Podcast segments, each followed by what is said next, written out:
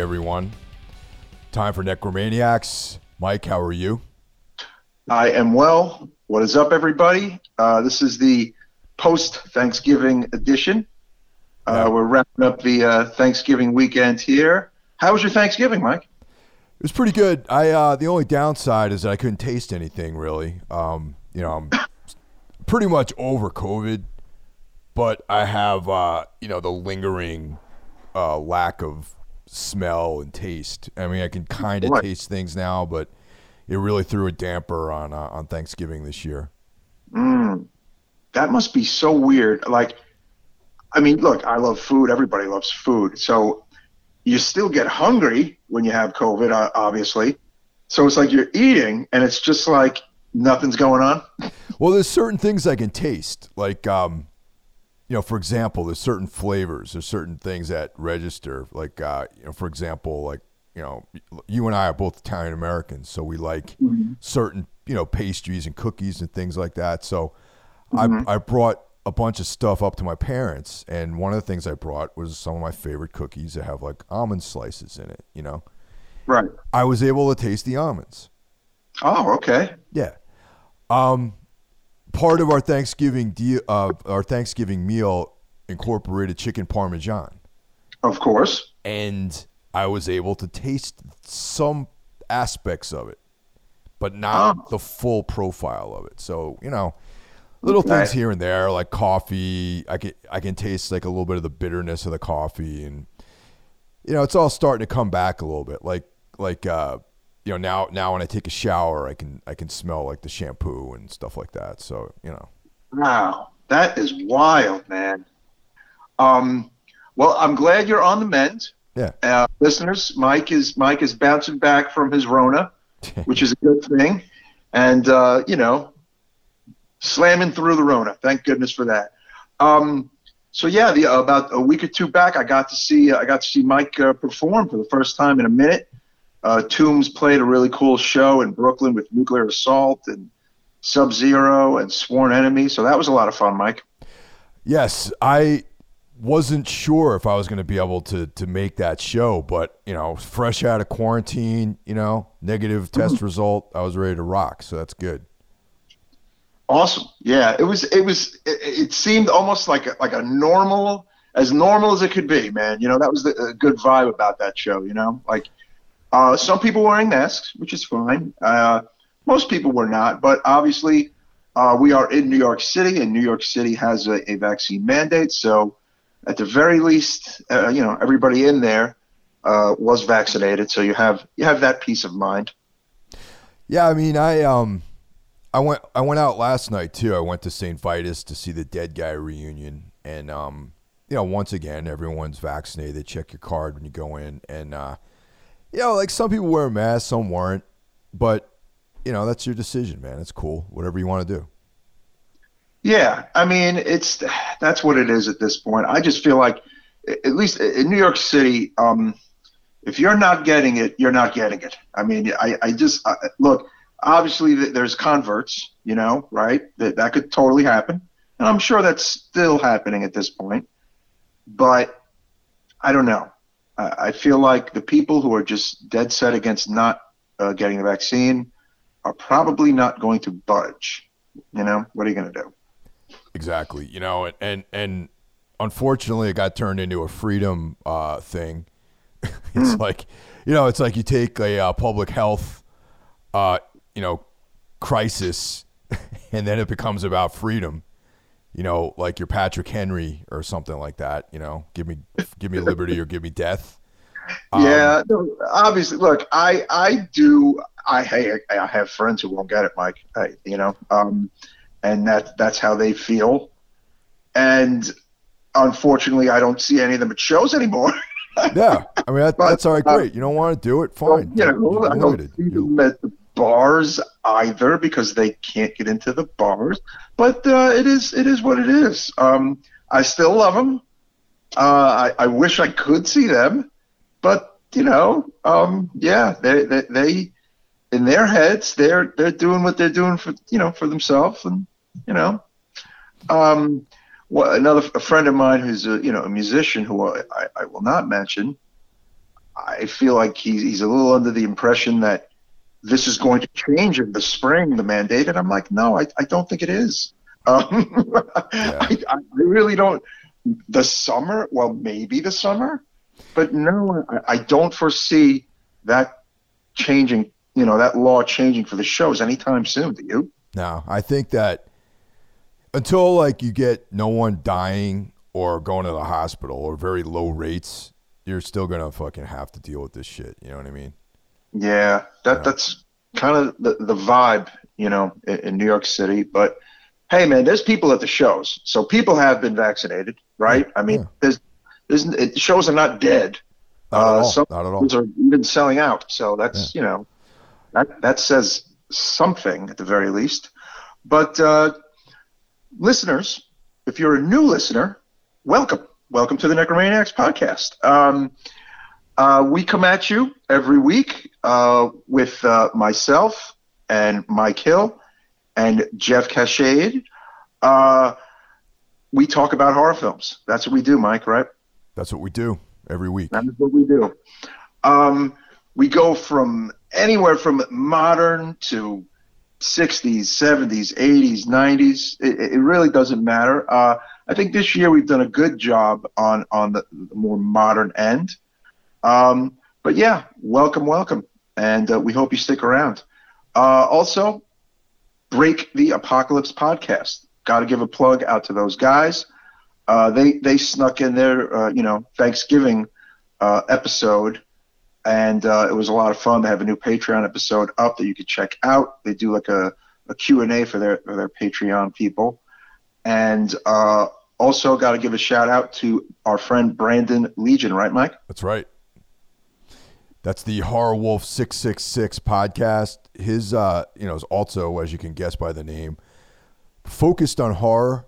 And he does primarily interviews with filmmakers. So that's like a very interesting uh, angle to cover with this stuff. Yeah. So it's interview based, talks to filmmakers, talk to actors. He's had a really, really impressive array of different guests. So definitely check him out for sure. Yes, check out Horror Wolf 666 podcast and Break the Apocalypse podcast, both certified by your pals at Necromaniacs. Mr. Hill, what have you been reading, watching, and or listening to lately? Well, um, I've been uh, checking out the new Dexter. You know, ah, and um, you know, I I am a I came late to Dexter. I am on the new season, mm-hmm. and I'm also on season three of the original series. okay. so I'm like kind of watching them like concurrently. You know, like I'll like watch two or three episodes here and there, the old one, and and uh, and every week I'll watch the uh, you know the new one on Sundays, and uh, that's that's how I do. You know. Nice. I need to get in there. Um, I I plunked down for a new streaming service uh, yesterday and it was not Showtime. It was Paramount Plus because I can't miss new South Park. Uh, I, I thought South Park was all locked up with HBO Max. No, they have a whole bunch of stuff coming out on Paramount Plus. So, yeah, it's it's getting annoying, man. It's like pick a streaming service and stay with it, yeah, right? That, that, that's annoying for sure, man. Yeah. It, um, some shows are on two or three, and like my, my brother John was telling me, I forget what show he was talking about, where he swears he's watching the the uh, the season before uh, the new season of a show on one, but he has to go watch the brand new episodes on another. I'm like, yeah, that's fucking annoying, and it can be very costly, right? Yeah, next thing you know, you're spending like three hundred dollars on apps. You know, it's like more money than you were spending on premium cable. You know. Yeah, that has to be where this is going, and I, I don't see any. I don't see any slowing down of that, Mike. The I, only I thing you can do to kind of curtail this stuff is like what I, this is what I do. I have like all right, X amount of dollars I'm going to spend on streaming. I mm-hmm. know, mm-hmm. and you know that you do not watch all of those apps on a monthly no, basis. Correct. So what I do, I assess. For example, I have the I have Epix, right? I do not consistently watch Epix, but when there's a show on there that I really want to see, I just subscribe and I'll, I'll I'll do it for two months, and then I'll I'll I'll tap out and I'll I'll leave the app on my you know on my uh, my Apple TV, and then like uh, when something you know the next season comes up, then I I, I, I re up on it. Yeah, great idea. That's what everyone should be doing. But do you do you do know that we have listeners listening right now going, why the fuck don't Mike and Mike just have an illegal fire stick? yeah, you know, probably. Because um, some of my friends always say to me, why don't you just get like a cracked fire stick and have everything and pay for nothing? I say two reasons. Number one, I work in the industry. Number one. So that will always rub me the wrong way. Okay. Number two, I'm afraid of it breaking or something or not working. Yeah. So those two reasons keep that at bay for me. You know, um, number one, it's literally taking money out of like the industry I work in, including the company I work for. Number one, yeah. and number two, I don't, I just don't know if I have enough faith in it, even though my buddies works just fine apparently. I think. Is Uh, I think. Am I, I insane Jeff, uh, Mike or no? I think Jeff Jeff's a criminal and, and he has some kind of illegal service like that. so, I mean, I think my reasons are fairly legit, right? I mean, yeah, definitely. I mean, I I also I you know I'm not uh I don't mind paying for things. You know, it's um yeah. You know, I don't mind. I'm not like so looking for deals. You know, like like I don't cut coupons out of the fucking paper. You know, to to go and save a dollar on like a can of tomatoes or something. You know what I mean? And uh, I so, will. so I'm like. Maybe I, sh- I mean, I, know, maybe I'm not as cool as you guys out there will, with their fire sticks and stuff, but that's, you know, whatever. Maybe, maybe someday I will. I don't know. I mean, it's funny you stay talking about you know coupons and all that. I have I have spent this Black Friday weekend wheeling and dealing on, on the on the CDs and vinyl. I'll tell you that that I have done. Um, oh yeah, because, yeah. Ordered some stuff. Oh, I mean, right, I, I did a little bit of that. Vinyl because vinyl prices it's it's getting worse and it's going to get much worse apparently according to some friends of mine in the music industry so yeah pinch the pennies there okay on a cool streaming service that's 4.99 a month 5.99 a month um i'm not sneezing at that i guess right exactly you know and, and like i said it's um you know there's there's this like ideology of everything for free you know, which I don't necessarily agree with. So, exactamundo. Yeah. Um, uh, anything else? oh yeah, any- yeah, a couple things. Some, some things that if you haven't heard of, you should definitely check out. There's uh, actually Rennie brought this up to me. It's The Humans on Showtime. Mm-hmm. Not really a horror film, but as creepy and atmospheric and shot just like a horror film. Nice. Yeah, it's got uh, Richard Jenkins is in it. You know, the the guy from Six Feet Under. Oh, he's great. Yeah, Steven Yeun, who's Glenn from The Walking Dead. Hmm. Uh, Amy Schumer, you know, a uh, the comedian. This is a, a a weekly show. No, no, no. It's a movie that's on Showtime. Oh, okay, okay. And um, it's a family drama.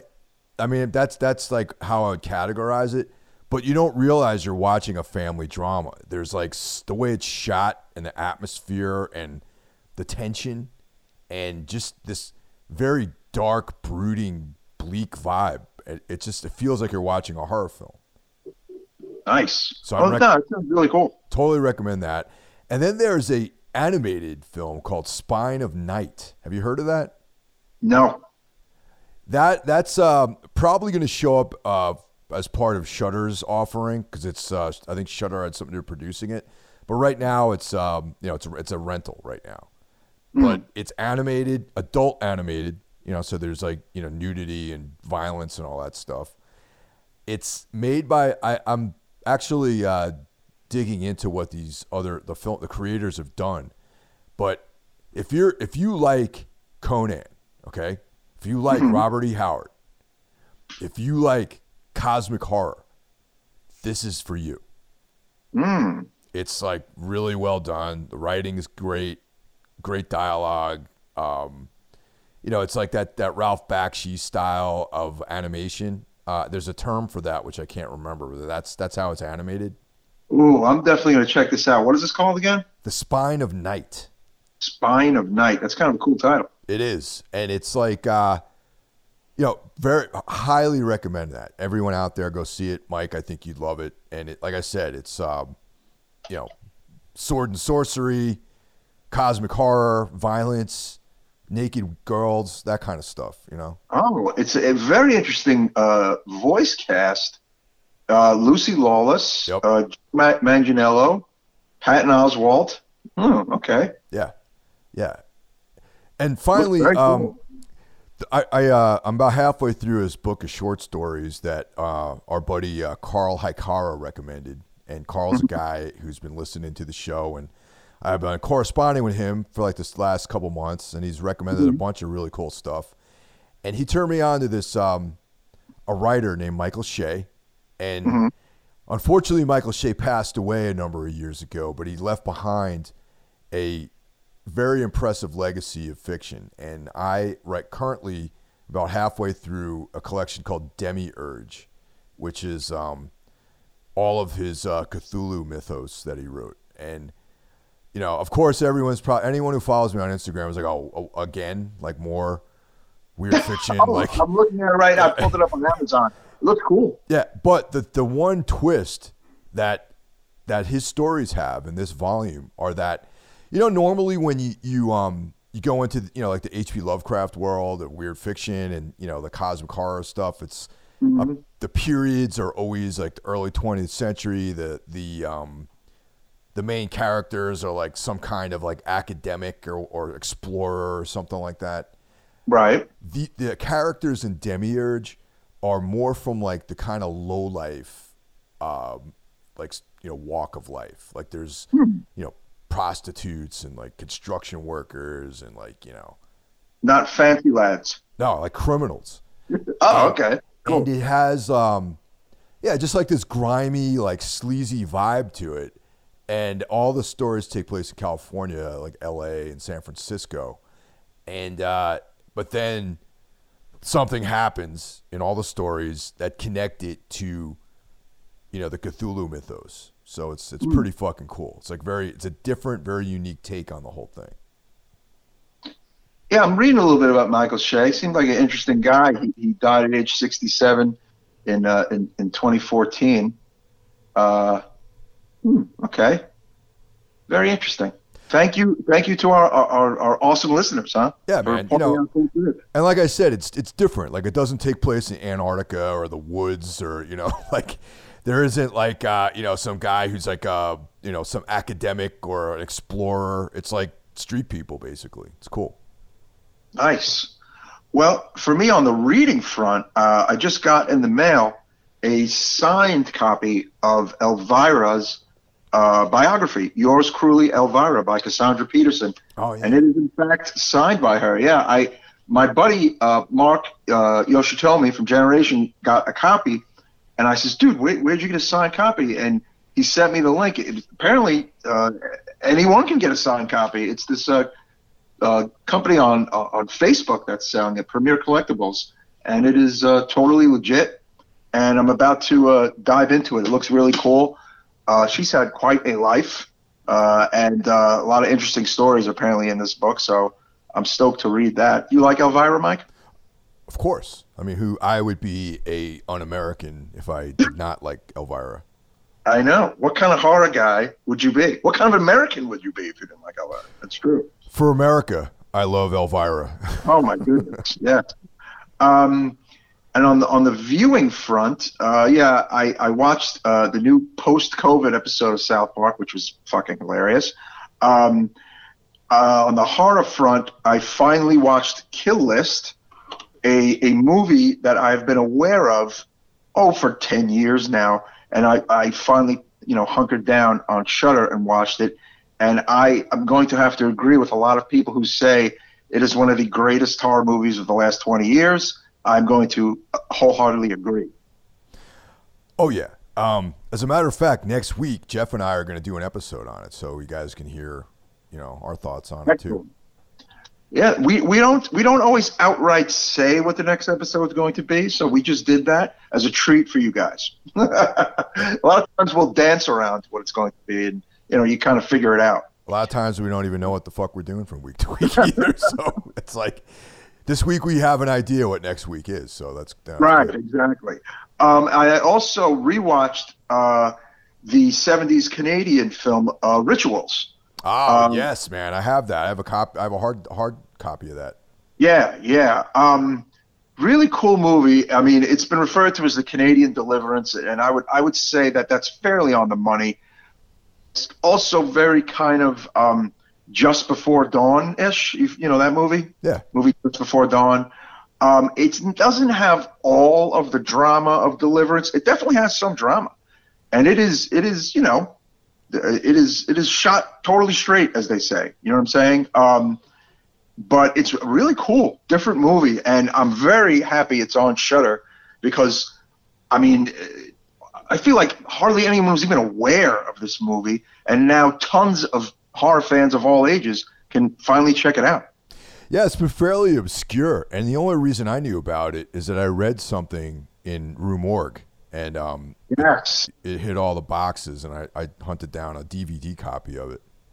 Yeah, listeners, about I don't know, 11 years ago, it hit DVD uh, from the uh, Code Red company, and Rue Morgue still does this, I believe, but they used to do it a lot. They would give the cover story to movies that, I mean, you know, really taking gambles with their covers, right, Mike? Remember, like, yeah. you know, they gave this the cover story actually, and that's how a lot of people heard about it. So, yeah, re- really cool, you know, dark drama horror film, uh, survivalist film, uh, very well acted. It's got legendary Hal Holbrook in it. I mean, this is probably one of the only movies of this particular kind he ever made. I, I always remember Hal Holbrook in The Day After, uh, one of the most horrifying mo- television movies of all time, Mike Hill. Yeah, there there was a whole um, rash of film of like uh, you know paranoid end of the world nuclear uh, holocaust um, films mm-hmm. that came out a few years. Yes, uh, it was uh, over the years. I learned that the UK had their own around the same time called Threads. Yes, I don't even want to watch that movie. Nah. I heard that it makes the day after look like a walk in the park. Uh, I don't know. I don't know if I want to watch Threads. Uh, Severin put out Threads a couple of years ago. You ever see that? Back in the day, I saw it. Like you know, and I was like maybe the early 90s i think i watched mm. i watched all those like around the same time because i became aware of that and i i was like thinking about you know nuclear war and how you know we're going to get blown up one day and you know all that kind of stuff so there was mm. uh yeah threads there was the day after and there was an animated um yeah, which another British one, right? Yeah, the the Brits made that one too, and I can't remember the title of it, but that one was like so dark and just depressing. And then I was like, all right, that was, I, I have enough. Of, I had enough of this for now. So like, I, that was the yeah, last one I watched. One. Oh my god! I yes, I oh man, it's it's gonna bother me that I can't remember it. Is it like when the oh, when the wind blows? When the wind blows. Oof! Yeah. Oh man, I don't want to see that movie. Nah, I've seen the nah. trailer. I've seen like pieces of it on YouTube. I'm just like, ugh. The, the, ending to this day just bums me out. It makes me feel depressed, and I'm just like, you know what? Because you know, it's like these like mice and animals and stuff, and I'm like, oh, oh man, this is like so fucking like just brutal, you know. And when the wind blows is 86. Mm-hmm. Okay. And uh, let's see, when was Threads? Like to just give our listeners the real in- intel. Threads is 84, yeah. And the day after is, I believe, like 83, 84. And man, listeners growing up in the, in the very early 80s, uh, ABC had this, its TV movie, and ooh, it fucked everybody. Every 80s kid was fucked up. Every 80s kid from that movie. That was a big thing back then, man. Just nuclear war and, and the fear of annihilation was like a big theme in the 80s. Mm. Yeah, Threads, as it turns out, is British Australian uh, joint. Um, but I believe it was on British television. Yeah, it was on BBC in September of '84 to scare the living shit out of uh, '80s British kids. So thank you, everybody. Yeah, This was the world we lived in then. Now they wouldn't. I don't think they would dream of showing this like ABC, something like this now. Would honestly. Um, Probably not. Yeah. like you know, like the network would get like picketed outside, like by like thousands of, of people. Like I don't know. Yeah. You're probably right. Oh boy. So, listeners, tonight we are going to discuss the 2021 film Last Night in Soho from director Edgar Wright. Uh, Edgar Wright's had a pretty cool career. He's he's uh, he's uh, about my age, like I think like a year younger than me. He's in his late 40s. Uh, most people know Edgar Wright. I'm going to say from Shaun of the Dead. Would you agree, Mike? Yeah, that is um, how I, I got to know him, and I think he did the uh, the Ant Man movies too. Yeah, he uh, he wrote um, the uh, 2015 Ant Man and was the executive producer on it. He was actually not the director. Uh, he was replaced as the director by Peyton Reed. So I, I have a funny feeling. I mean, his stamp is is obviously in there somewhere. But what's very interesting is that even though he was replaced, he bounced back two years later with the huge hit, a movie I actually really enjoyed, Baby Driver. Do you like Baby Driver? Didn't see it. Ah, okay. I I actually think that's one of his his best films. Period. That is not a horror film. It is kind of like an action. I don't know. It's hard, hard to put a, a real, you know, note on, on what some of his movies are. To be completely honest, and I think that's part of his appeal is that he kind of mixes genres. But Baby Driver is actually really cool. A uh, pre-canceled Kevin Spacey is in it. It's got a really cool cast, and it's got like this amazing soundtrack with like The Damned and a bunch of other cool bands on it. Check out Baby Driver, Mr. Hill. Um, but yeah, Shaun of the Dead in 2004 kind of really put him on the map. Uh, he co-wrote that with you know the star Simon Pegg, his friend, and uh, I remember that had like a huge impact. You know, it was uh, just a very solid horror comedy. Would you agree? Totally, man. And, and I thought, you know, it's funny they took so long to make the boys, you know, the comic book into a, a series. That Simon Pegg was so much basically, you know, Huey from from the boys, but he's just too old now to play, you know, like a a thirty something kid, you know. I know, I know, but yeah, it definitely reminded me, right? Like when that comic first came out, like later in the O's, you know. Yeah, Ah, good point. Uh, and then his follow-up, Hot Fuzz, was a hit. Not as big of a hit as Shaun of the Dead. Then he again he, he's kind of dipped his toes in some very mainstream shit. Scott Pilgrim versus the World. That's a movie I've never seen because it was like something like the, the subject matter is like, oh, it doesn't really appeal to me. Uh, Adventures of Tintin, again, a movie not for me. Uh, his 2013 film, The World's End, was really cool. Did you see that? no, I've only actually seen Shaun of the Dead and Hot Fuzz by uh by, Ah, by okay. Wright. and you know, and I know that. Well, you said that he. I saw the Ant Man films, and I guess he was the writer, not the director on those. Right, right. Yeah, e- exactly. Now, one could argue, I mean, you know, Shaun of the Dead was in 04, Last Night in Soho was 2021. He has a very long time in between of not delving into the horror genre. Uh, so a a lot of people were pretty excited about this movie because, I mean, look, I think this is a horror movie. Uh, some people and some reviews have said that it's not really straight horror or whatever, but by and large, I think it's horror, and I think that's why. I mean, it's one of the reasons we're covering it, right? I mean, I think that this is 100% horror. I mean, it's Yeah. very much inspired by uh, Italian giallo films. And Mhm. if you consider like Tenebrae to be a horror film, then you should consider this film to be a horror film because there is a debatably supernatural element to this. yes. Well, th- okay, there is a supernatural element to this movie. Yeah, there is. Yeah, it's actually not not even up for debate. There there's Right. a there's a kind of uh, you know element of you know supernatural connection you know with the Mhm. past and things like that. Yeah, for sure. and uh, you know, ghost and and, Yeah, and all that. There's ghosts. There's ghosts in the film. There's an extremely bloody murder scene in the film. Yep. That's definitely reminiscent of your your Argentos, and um, it's funny that you know getting the Italian nods in this movie out of the way. there's there's a total uh, scene done with the lighting earlier on that is basically a complete Mario Bava nod, and there uh, there's a club scene in this movie, and the name of the the club is called Inferno, and it's not only that it's just called Inferno, it's the exact logo of Argento's uh, Inferno logo for his film. It's the same exact lettering, um, which I, I looked that up online and I thought it was really cool. They use like the same font and everything for the name of that club they go to, Mike. Right. Yeah. Um, so you know, those are his tips of the hat to to Mr. Argento and Mr. Bava. And it's funny you mentioned Tenebrae. Um, I don't know. To me, I always I, think this this last night at Soho. While obviously I don't know, I wouldn't go as far as to call it a, a giallo film.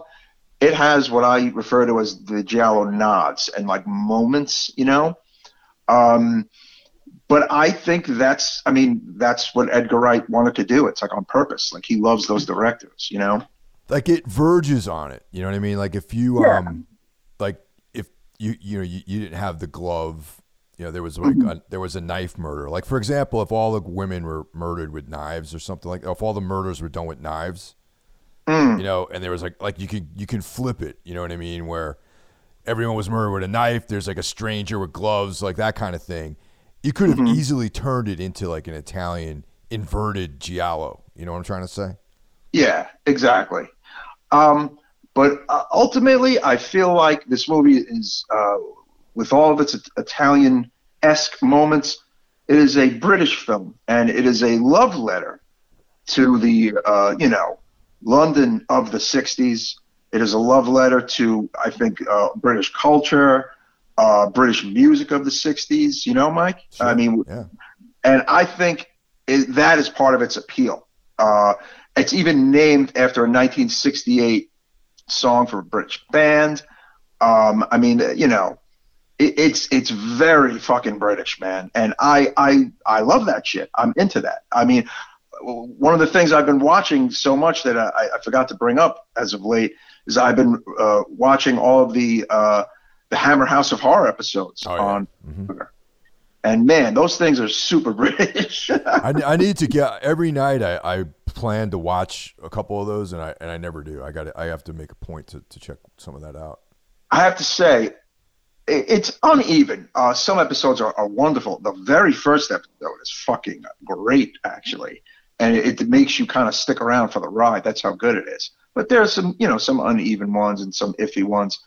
But uh, you know, a little late uh, viewing plug to check out Hammer House of Horror. It's just one season on the Shudder app. Um, but yeah, I mean, if you're a fan of, you know, swinging 60s London, uh, retro kind of stuff, uh, music, and just, I don't know, I, I feel like the, the other thing about this movie is that he, there's something about it that's distinctly old school like movie nerd, you know, especially the first moments of the film. Uh, would you like that that opening kind of montage where she's in her bedroom and I don't know, I just it just really like I felt like I was being transported back to that time when I was watching this movie. Yeah, it did a great job of uh, setting up an atmosphere for sure. You know, and and mm-hmm. um, but actually, before we, you want to run down who, who's in the movie before we get into it? Oh yeah, yeah absolutely, yeah. absolutely. Yeah. Uh, Last Night in Soho, listeners, of course, directed by Edgar Wright, starring Thomasin McKenzie as Eloise, Anna Taylor-Joy as Sandy, Matt Smith as Jack the pimp, uh, the late Miss Diana Rigg as Miss Collins. She was fucking awesome in this movie, uh, and I believe this is her last role. Uh, many know her from Game of Thrones. Um, Aimee Cassettari as Eloise's mother, who basically, uh, you know, appears as as a spirit. Uh, Rita Tushingham as Peggy. Uh, she's one of the, you know, snooty girls at the, at the you know, the uh, fashion college. Uh, Michael Ajao as John, who becomes basically a love interest of uh, Thomasin McKenzie and, you know, a good friend to her. And uh, let's see a couple of the other more minor roles, uh, Jessie Mei Li as Lara and Synnøve Karlsen as Jocasta. Again, Uh, there's a bunch of young women in this movie, uh, as it is about a young woman who goes uh, away uh, from more rural England into the big city for, you know, fashion college. Would you say, Mike? Art school? Yeah, she's going to uh, you know, fat like like an FIT, you know, Fashion Institute of Technology type thing, you know, like where she's studying to be a designer.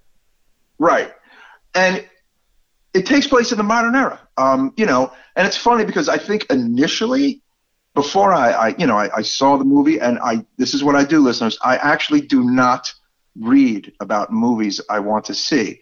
So I'm completely, you know, like clean slate, blank slate. I wasn't sure if it actually took place like completely in the 60s or not.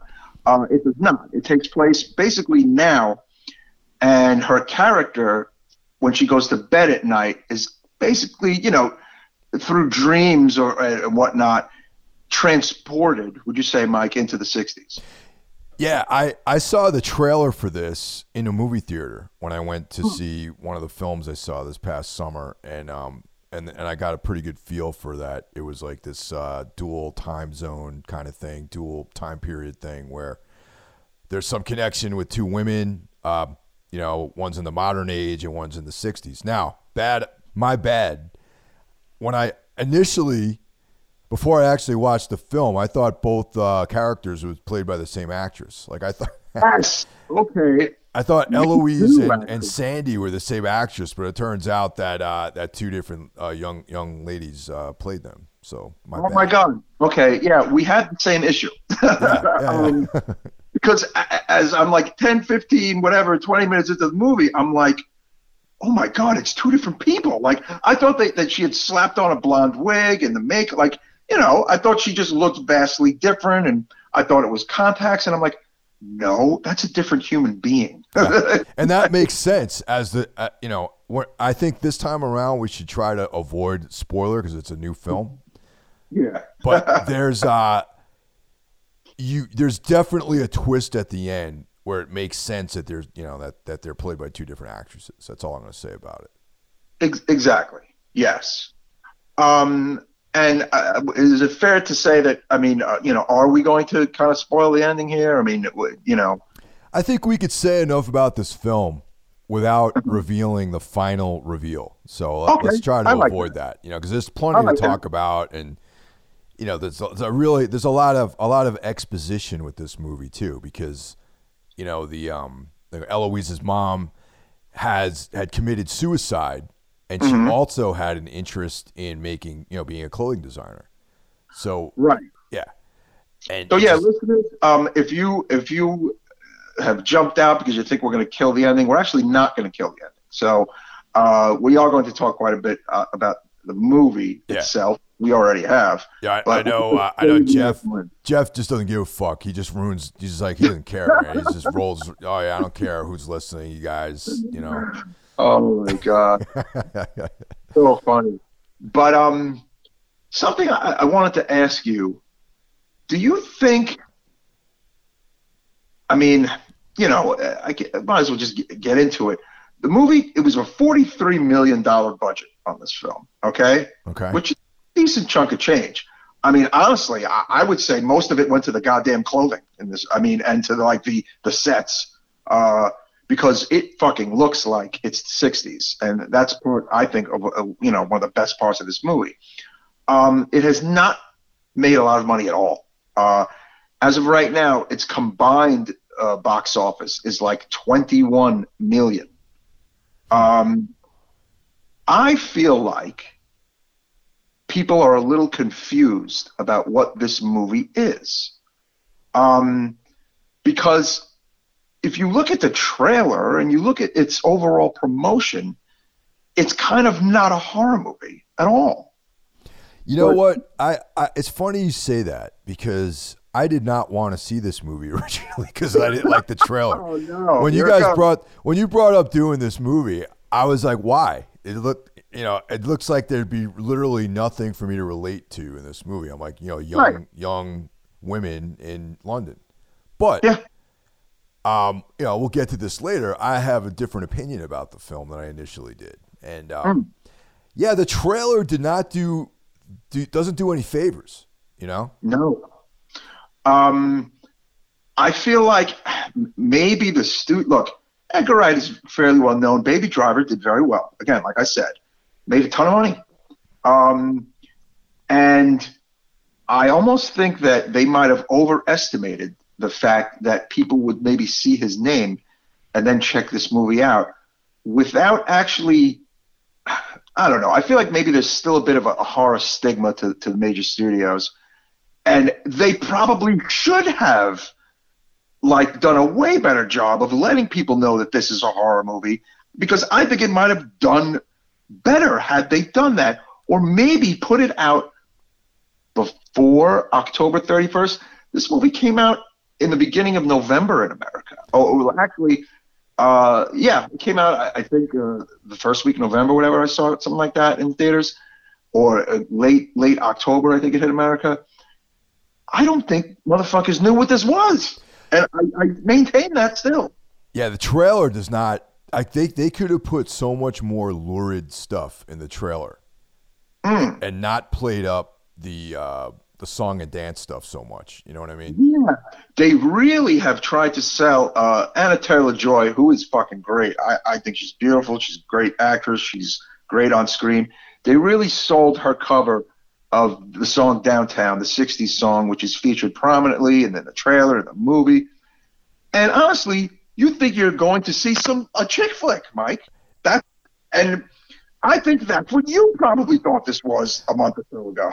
It you know? the the trailer literally leads you to believe that it's a fucking musical or something like that. You know what I mean? Yeah, yeah. And And by the way, it's not a musical. No, it's no. not. No, not really. Um, it's got musical numbers because um, the characters sing, but calling it a musical, no, I don't think this is this is not a musical. No. and you know what what actually what they're trying to portray and i think they do so very well in this film is the parallel of these two young ladies like uh you know eloise comes down from the hinterlands you know she's she's from Right. like you know the, the, the midlands or something and she comes Babe in into the woods, like she's out of her element. Yeah, Right. it's like a small town girl, talented. You know, she's going into London, and then all of that anxiety and everything has this kind of menacing quality to it. And you know, her roommates are kind of twats. You know what I mean? And and they're you know, her roommate is like, oh, you know, I live in London. This kind of you know that kind of trip. You know what I mean? And then uh, Alexandra, aka Sandy, you know, she's like a, a a woman who basically a young lady who got completely devoured by the underside of the entertainment Yeah. industry in London in the six, in the late in sixties. the Yep. late 60s. Yeah. So it's like there's a lot of dark stuff that they did not reveal to you. Like if they had shown that as opposed to like the uh, you know, the song and dance stuff, like you kind of would, would get more of a feel for what this movie was about, you know. And Anna Taylor Joy, she's in um, uh, The Witch. You know, she's she's. I mean, she's pretty popular, but there are no stars in this movie by and large. I mean, uh, you technically Diana Rigg is the biggest star in this movie, and she's not even really listed anywhere. Like you know, what I'm saying she's not like up front. You know, Right. she's not on like. I think her name is in the poster, but her image is not in the poster. It's not her movie, so to speak. Um, so I think I don't know. I, I feel like had they gone in that direction of pushing it as more of a horror film, it might have done better. But I feel like they just were like, you know what, Edgar Wright is is kind of a you know, his fan base is is very interested in, in different things and yada yada yada, and it's a little kooky and this and that. Um, but this movie, again, aside from the song and dance showy stuff, it has a very dark thread. Uh, the main character, you know, played by Thomasin McKenzie, you know, her mother killed herself. There, there's sadness there, and she's leaving her, her grandmother behind. She sees her mother as in, like apparitions. Um, This is my next question. Does she have like? Would you consider this having powers? Yeah, absolutely. I think Yeah. that I think that's what this is all about, really. Because like, if she was like, she's not delusional, because No. she sees into actual events that happened in the past, and she connects with the character Sandy. You know, who was the uh, you know like she was the young lady who got devoured by uh, you know the the entertainment industry. She wanted to be a singer, and then she just gets, you know, exploited by all these men, basically. it's I don't know if the word is empath. She's not like an she's but she's like not a clairvoyant like a combo clairvoyant empath. Like it's she has like there's a supernatural element. She has a gift basically. Um, she sees things that nobody else fucking sees, and she sees things that actually really did happen, uh, including, um, you know, a murder. But again, she doesn't see it as she really should have seen that murder. Let's just say, right? Yeah, it's it's definitely clouded, you know. And um, you know another thing about this film, it really is kind of almost like um, it's not. I mean, it's not like this film, but it it, it is a throwback to those '70s American films, Mm. like Eyes of Laura Mars or something like that. You know, where it's like No way. Yes. Yeah, it has some of that vibe. Totally. Totally. you know, Um, I I enjoyed. Look, man, I'm kind of a sucker for the '60s and the '70s, and you know, uh, it, that shit kind of fascinates me. I mean, I I I really thought Edgar Wright did such a good job visually and au- audially with the music, and not a lot of fucking directors in 2021 can pull that off. Would you agree? Yeah, totally. You know, and, and I think he did a good job telling the story. You know, and the story, Yeah. even though El Eloise has this, em, you know, this empathic, uh, you know, psychic power, it's the message is still. It's not like she's om- omnipotent about everything. It's not like she knows every aspect. She's only seeing pieces of the story that happened to Sandy. You know what I mean? She's only seeing certain points of view that create a narrative with her, and that creates you know the kind of dramatic tension of the movie. Like you know, it's almost like uh, you know, once again, there's a little bit of a twist at the end, and it does a really good job of setting that up because what she's seeing is not the whole the whole story. You know? Right. Um, it's interesting. All right, it hasn't made a lot of money. Critically, a, a, a lot of you know bigger uh, reviewers and more marquee names have given this pretty good marks.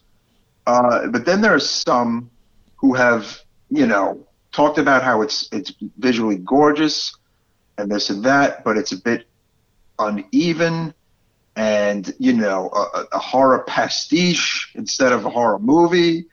Um, you know, it's you know it's it's it's a you know more of a spoof of the of the 70s, 60s, 70s than an actual you know proper 60s, 70s representation.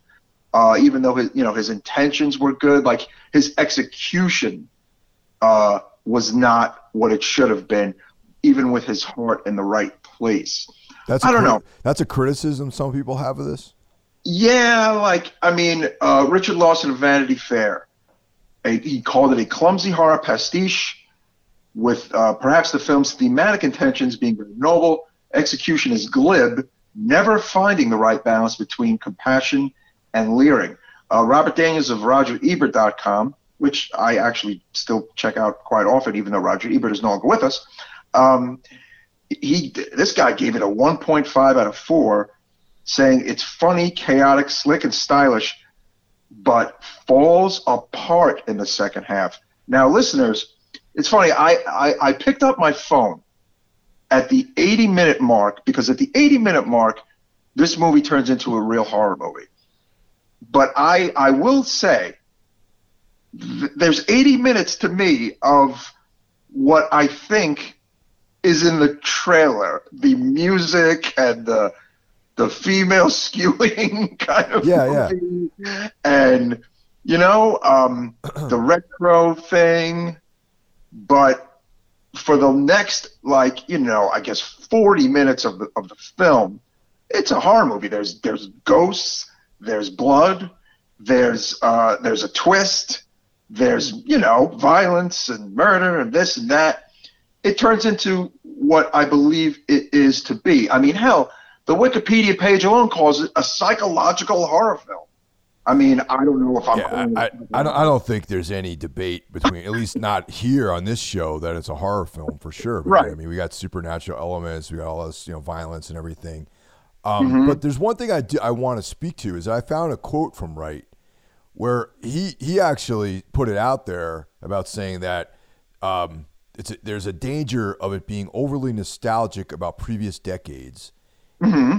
Furthermore, in a way, he states, the film is about romanticizing the past and why it's it, and that's he says that's really what it is. He's it's he's presenting yeah. a romantic image of what the '60s in London was like. You know what I mean? So I think I know what he's saying. Yeah, I mean, the reality too is like when any any portrayal of a period is is you know very subjective with respect to what the filmmaker's trying to, to show you. You know what I mean? It's like you know, you watch like American Graffiti or something like that. You know what I mean? That's not really what Bakersfield was like in the early '60s. You know what I mean? It's like, mm-hmm. you know, uh, I mean, there's like a different, you know, it, it's it's it's art. You know what I mean? So it's not reality. You're not watching a documentary about the '60s in London. You know? No. Eloise was extremely taken by an era that she has was never part of. It's before her time, way before her time. She's a fucking Gen Zer, this girl, okay? Yeah. And she's very enamored by the 60s, okay? And it is, the, it is 2020 in this movie. However, she is completely oblivious to what was a very dark side in that period in London and in that period in America, of course. We've, um, you know, discussed at length what was, you know, going on in the 60s and 70s in Times Square in New York and in LA in the 80s. But in, in, there is a great moment in this film where she does see what was going on in the you know the showgirl places and in the the clubs you know where women are being pimped out women are on drugs women are being beaten women are being killed yep and yes. that is what wright is talking about actually this movie is about not being overly nostalgic. But I got to be honest, Mr. Wright, I don't think anyone who watches, like, say, say what if someone p- punched out 60 minutes into this movie, you know, which I'm sure there might have been.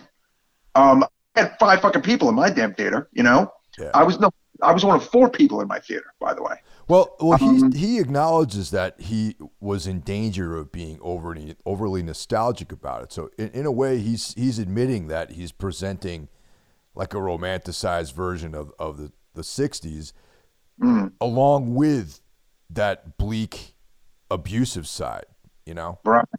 And and in a way, if you think about it, you know, Ellie is a young lady. She's never she was born in probably 19 you know 88 or something like that you know? No eloise no she was probably born literally in like 99 oh yeah 90, okay. Yeah probably because she's going yeah, to college. Yeah. right right. Mm-hmm. so she's she's only about 18 years old. So mm-hmm. so there you go. She was born in the 2000s she was born in the 21st century.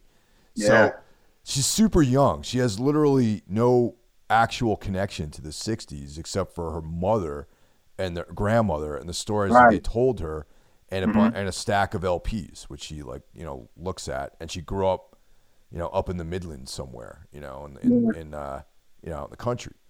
So um, it makes sense that, and like I was saying earlier, like there's like a certain um, coloring to the when she goes back and with her empathic connection to Sandy Mm-hmm. She's seeing a version of the 60s. She's not actually tra- time traveling. You know what I mean? She's seeing right. like a representation of what Sandy went through.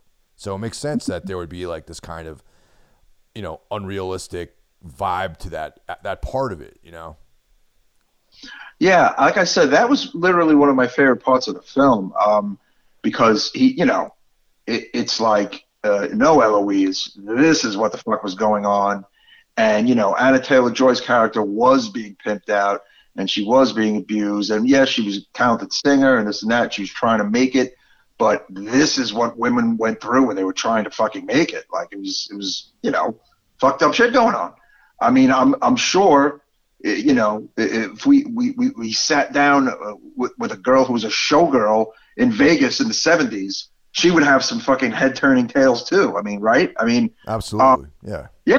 Uh, the same thing for a chorus girl in New York City in the 60s, 70s, up to the 80s.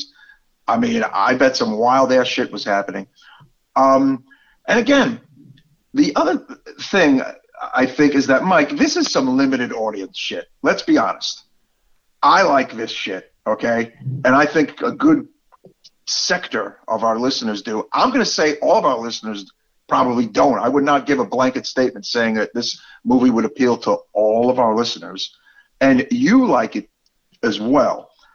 Um, but Edgar Wright took a took a chance here, a rather maybe expensive chance, but he took a shot, and I, I gave him give him major credit for making a movie like this. You know? Yeah, I think that in a way, this movie has like a very European film vibe to it. You know what I mean? As far as as far as like, uh, it reminds me of a foreign film. It doesn't remind me of something that would come out by a major studio in the United States. Yeah, yeah, totally, totally. Um, what did you think of Anna Taylor Joy and Thomasin McKenzie, the two the two female leads? I think they were great actresses, man. They did they did a great job. Um, I thought the acting across the board was really good in this film too. Yeah, and uh, you have Terence Stamp in there as Lindsay, and um, you know, I it's you know we're not giving away the the, the you know the, uh, the the ending, but uh, there's definitely a very cool twist with two characters, two old older you know senior characters in the film. There's there's a great twist with both of them, um, and then uh, you know uh, the, the policeman. It, was just I don't know. I, I thought everybody was really cool, and I myself thought it was going to go one way and it went another way. I'll say, you know, like yeah, absolutely. Thought, yeah, like you know, I thought Jack the pimp was a certain someone, but he was not that someone. Jack you know? the pimp. yeah. And I, I did not even. Re- I mean, initially, I'm watching the movie. I didn't think he was a pimp at first either. But yes, he's a bad guy. Um, you know, uh, Diana Rigg was fucking great. Diana Rigg plays Miss Collins. Uh, she is the landlord of the apartment that Eloise has to move into because the dorm is like too fucking out of control. I mean, the dorm is, is a proper 2020, 21, whatever dorm with way too much shit going on. And poor Eloise is getting teased and picked on. And I, there was a great scene where she's listening to 60s music, of course, on her headphones and a guy sits next to her and puts it in his earphones, and he's like, "What is this old people music?" Like I just, I don't know. I, in a weird way, I, I could relate to that because of my love of like Elvis and shit and Tom Jones and like you know what I'm saying. Like yeah, I was yeah. They, these people just don't know good music, Eloise. you know, because to me, she's listening to great music.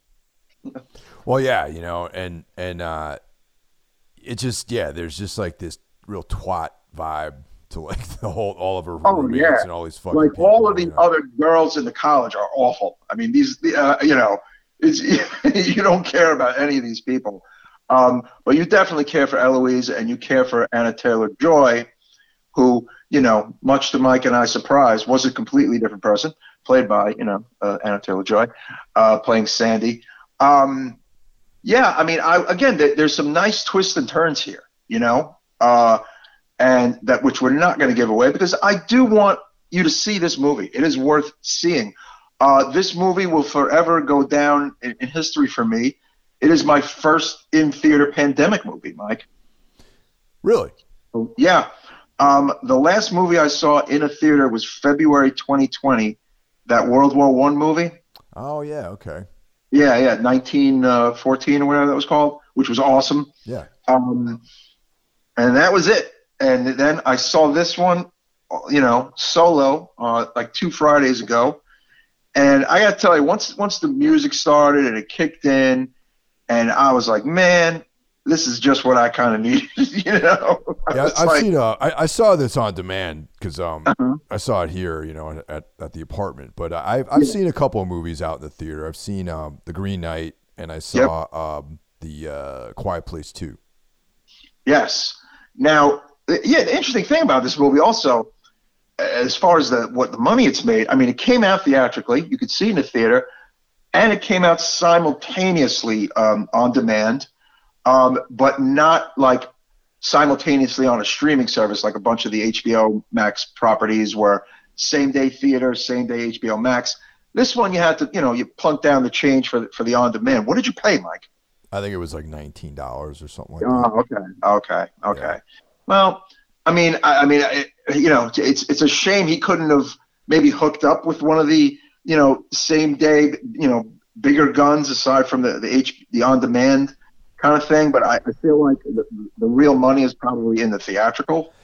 Um, yeah, so, I mean, like I think that the hope the pandemic has definitely fucked around with people's you know bottom line when it comes to movies and you know like I don't like I know that the you know like Dune for example is also concurrent in the theaters and on what HBO Max right right so mm-hmm. how do you how do you quantify that like how do you like you know you go see it in the theater you pay you know whatever 16 bucks or whatever or 20 dollars to go see it in a movie theater or you watch it on your app so uh, how do they do the math to figure out what well, you actually? I'll tell you, number one, I believe it did pretty good theatrically. Number one, it did pretty good, but its viewer they looked at the actual max subscriber viewership.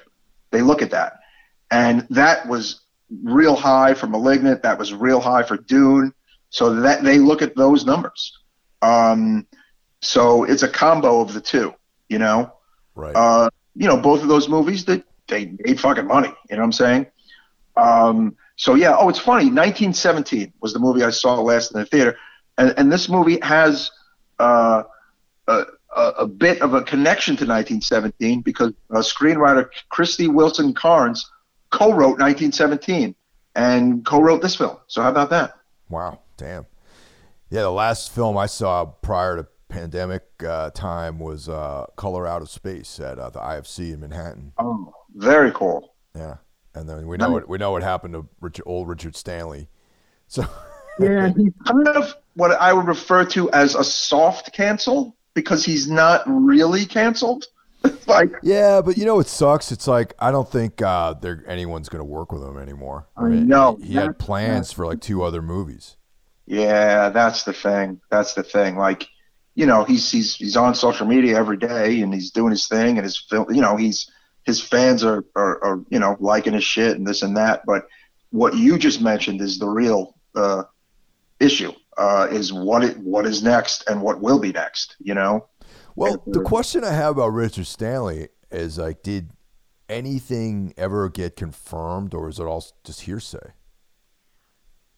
He like he has said like I have no no authorities have ever contacted me. No one has ever, you know, like there's been nothing other than the social media, you know, charges. Those are the only you know charges against him. Like there's no lawyers or whatever or, or legal or this and that. So who knows, man? I mean, look, God forbid, uh, you know, he, he's a monster. You know, I'm not. I don't want to side with a monster, but I do know that like he is, you know, living his life out there and making his posts and doing his thing. And, and I don't know. It just seems to be a very strange case where I don't have all the fucking facts, and a lot of the general public just doesn't seem to have all the fucking facts. You know? Yeah, I, I, I every now and then I wonder about that because part of me is yeah. like, well, where's the where's the charges? You know? Mm. And uh, yeah. You know, there's no litigation or anything. Just like someone posted something that he like did whatever he did, which I don't really know the whole story about it, and suddenly the guy's fired yeah, and no one wants to. Wife, girlfriend, something along those lines. I mean, I don't know the full meat of it, and uh, you know, it's just unfortunate because we on the show are we're all big fans of his, and we want to see him, you know, you know, make movies. Yeah. And, now I don't I don't get it done with horror. You know, it's like mm. it's like now now I, I don't get to see that. So you know. I know, but it's just when you don't have all the facts, it's like the, it's like this like limbo. It's like you don't you, you don't really know. You know, kind of sucks. But uh, circling back to last night in Soho, I mean, it's interesting. Uh, Edgar Wright, like I said, has had, had a really cool career. Uh, he he also did uh, one of the, the, the, great little Grindhouse trailers. Don't remember that, Mike? Oh yeah, yeah, yeah. That's right. yep. Okay. Yeah. Yes, I was talking to a friend of mine who wasn't even aware, like who, who didn't catch Grindhouse in, in the theater, and when I brought up these trailers, he was like, "What are you talking about?" I went, "What? you don't oh, know?" I only saw it like on like like streaming or something like that. Yeah, um, because uh, uh, listeners, you know, keep me honest. I don't think if you if you buy Death Proof now, it doesn't like it, it, they don't come with those trailers. The Rob Zombie's trailer, Edgar Wright's trailer, and uh, the Eli Roth trailer for Thanksgiving, which kind of sucks. Wow. Yeah. Werewolf Women of the SS, man. That was like the greatest movie that has never been made ever, maybe. Mm. Um, some have said Rob Zombie's best film, quote unquote. sure. But uh, yeah, this movie again, different kind of horror, different kind of movie. Uh, like I said, if you're of the you know Texas Chainsaw Massacre, Hellraiser variety, I don't know if this is your movie. If you're an Edgar Wright person, you, will probably really enjoy this movie. Uh, if you like the more European stuff, I think you will really enjoy this movie, right? Yeah, definitely. Uh, if you're into that more, you know, like the subtle kind of stuff, you know, it's it's more more in line with that. Like, there's no, you know, it's it's not over the top like malignant, you know. No, no, it's honestly, this is uh, way better than Malignant. Oh me. hell yeah! I didn't even like I didn't like Malignant at all. I thought yeah. it was terrible. Um, but I am curious, Mr. Hill, what what do you give Last Night in Soho on our scale of one to five? I gave it a three point five. Okay. Yeah. That is an honest review, Mike. Yeah. I, I like it.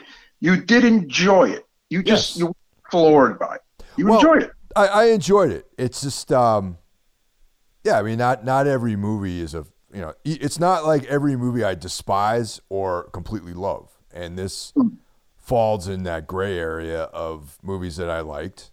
Uh, probably watch it again at some point, you know, mm. and um, but it's not my go-to, shall we say? I am giving it a four point five. Oh, uh, okay. I I really enjoyed it. I, I look forward to seeing it again. Um, but there are the, these these the little things about it that that kind of pulled at my strings. I mean, it even includes the song Eloise, which is I love that song, and one of my favorite bands of all time introduced me to that song, The Damned. In the mid '80s, The Damned covered the Barry Ryan song Eloise, and they made it like a hit. This was when all the punk bands became new wave. Remember, yep, Mike? I remember. Yep. And The Damned went new wave slash new romantic and they did the '60s song Eloise, and it they, it was one of the biggest songs they ever had in England, uh, the Eloise cover. So, like when I heard the song come on, I'm like, oh my fucking god! I was like, wow, this is so cool. But yeah, uh, like I said, I'm kind of a sucker for this kind of stuff. Um, you know, the, I, I'd rather see Edgar Wright doing more oddball stuff like this than some of the mainstream stuff he's done.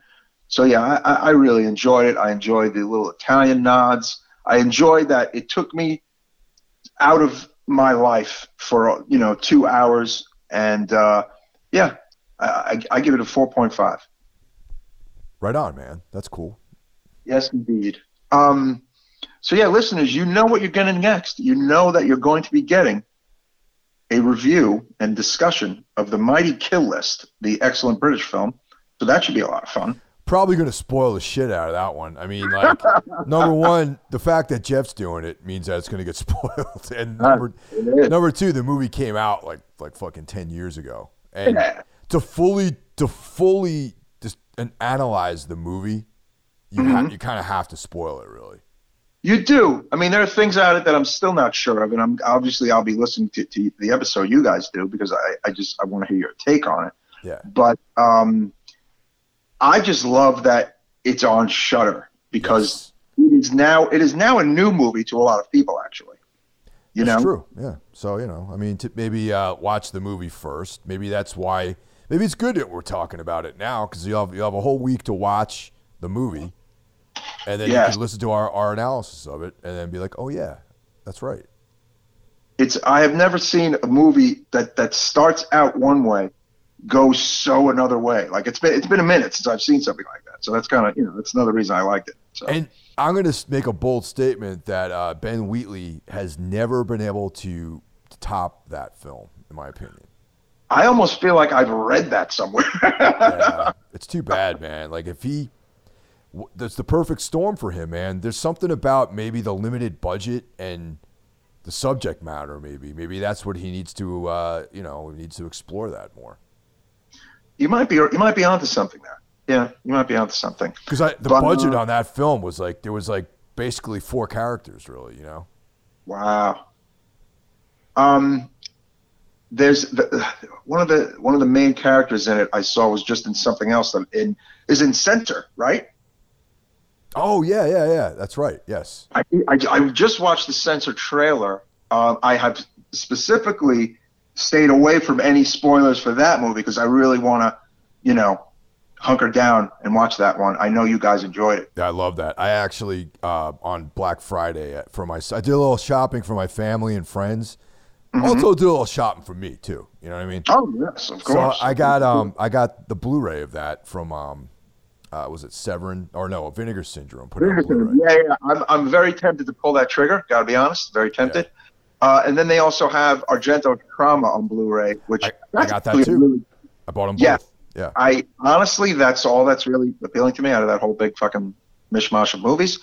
And apparently, there was some vinegar. There's been some Vinegar Syndrome drama about some of the movies and about some of the prices and this and that. And there's been a Severin drama online about oh, wow. the, their Black Friday. There's, I think that the Severin drama's biggest drama was that the server crashed again, and it does it every year. And every year they say it's not going to happen, and people are like, "Why do you say every year it's not going to happen?" And it happens, and this and that. Um, but you know, one one little parting thing is that some people have really just been complaining about the prices, uh, I guess, and look, to plunk down 30 plus on a single Blu-ray or 35 plus shipping on a single Blu-ray, well, I don't know. It might be a bit much. What do you think? Yeah, maybe. Yeah, it. I mean, but you know, it's it's uh, inflation, man. You know, it is inflation, and look, it, it's, boutique, it's boutique shit, man. This yeah. is you're not buying Return of the Jedi. You're buying, you know, like you're buying niche stuff. Like if if Last Night in Soho is nichey, this shit is three times as nichey, as they say. You know, you're it's you, you kind of getting what you pay for. It's it's a special product from special fucking companies that are 100% independent companies. Vinegar Syndrome and Severin are not Paramount and fucking uh, you know uh, Fox or whatever. These are you know these are mom and pops ran by people who who love movies. So there's that's something to keep in mind. Speaking but, of uh, Severin, um, I guess that uh, that big um, all the haunts be ours that compendium of uh, folk horror. Oh yeah, yeah, yeah. So that apparently that's shipping soon. So I should be getting mine soon in the next couple weeks, hopefully. Enjoy that. Now I, I, said the two things I want from uh, from Vinegar Syndrome, trauma and censor. There are two things I want from Severin, the uh, three discer House on the Edge of the Park, Mike. Oh, yeah, man. Mainly because it comes with a, a brand new Deodato documentary on it, like oh, brand new, like okay. whole career. Um, and uh, the other thing I want to get is the new, brand new Blu-ray edition of Don't Go in the House. Oh yeah, that's a good one. The uh, yeah, yeah, with uh, what's his name from Sopranos as the vicious killer in New York around the late '70s, early '80s. That is one fucked up movie. We should we should do that maybe early in the new year. Don't go in the house. Yeah, no, I'm down for that, man, for sure. That is, that is some dark New York horror. um, but yeah, man, this was a good one. Uh, you know, for once, Mike and I don't have the same score, which is great. yeah, but you know what? You thought that I was going to hate this movie. I did. I was oh, I was prepared for you to like, you know, throw a lot of digs at it. Yeah. no, I I originally, like I said, when I saw the trailer, you know, and we both agreed that the trailer kind of misrepresents the movie. And yes. When both first Jeff texted me and he's like, it's like, yeah, I liked it. And I was like, oh wow, really? And then like you said you liked it, and then I watched it, and I think I texted you both of you guys right away.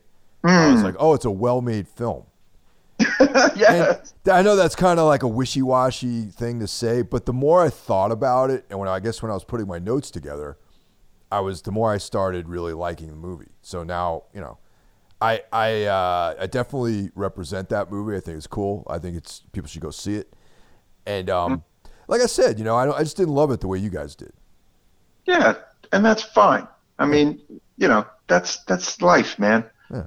You know, but uh, you know, I, I I'm looking forward to our our uh, year end. Look, I'm I'm giving a little precursor again. Uh, year end uh, three way, uh, not three way, but three way podcast with me, Mike, and Jeff. Uh, listeners, get your minds out of the gutter. Um, so that that should be a fun one, uh, which we're going to do in you know later in, in December. Yes. Uh, yeah, we're gonna we're gonna keep rocking and rolling for you guys. Thank you all so much for the support, and uh, be safe out there. Talk to you guys soon. Take care. Cheers. When I first came to London, I was only 16. With a fiver in my pocket and my old dancing bag, I went down to the dilly to check out the scene. But I soon ended up upon the old main drag. There the he-males and the she-males paraded in style. And the old man with the money would flash you a smile. In the dark of an alley, you would work for a five. For a swift one up the wrist down on the old main drag. In the cold winter nights, the old town it was chill. But there were boys in the cafes who'd give you cheap pills. If you didn't have the money, you'd cajole and you'd beg.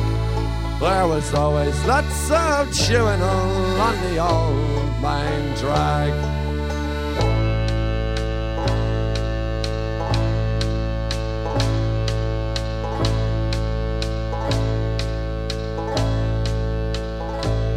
One evening, as I was lying down in Leicester Square, I was picked up by the coppers and kicked in the balls.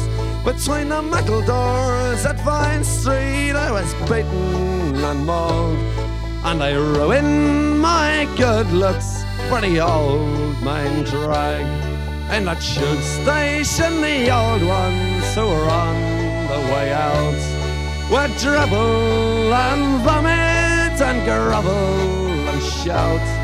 And the coppers would come along and push them about.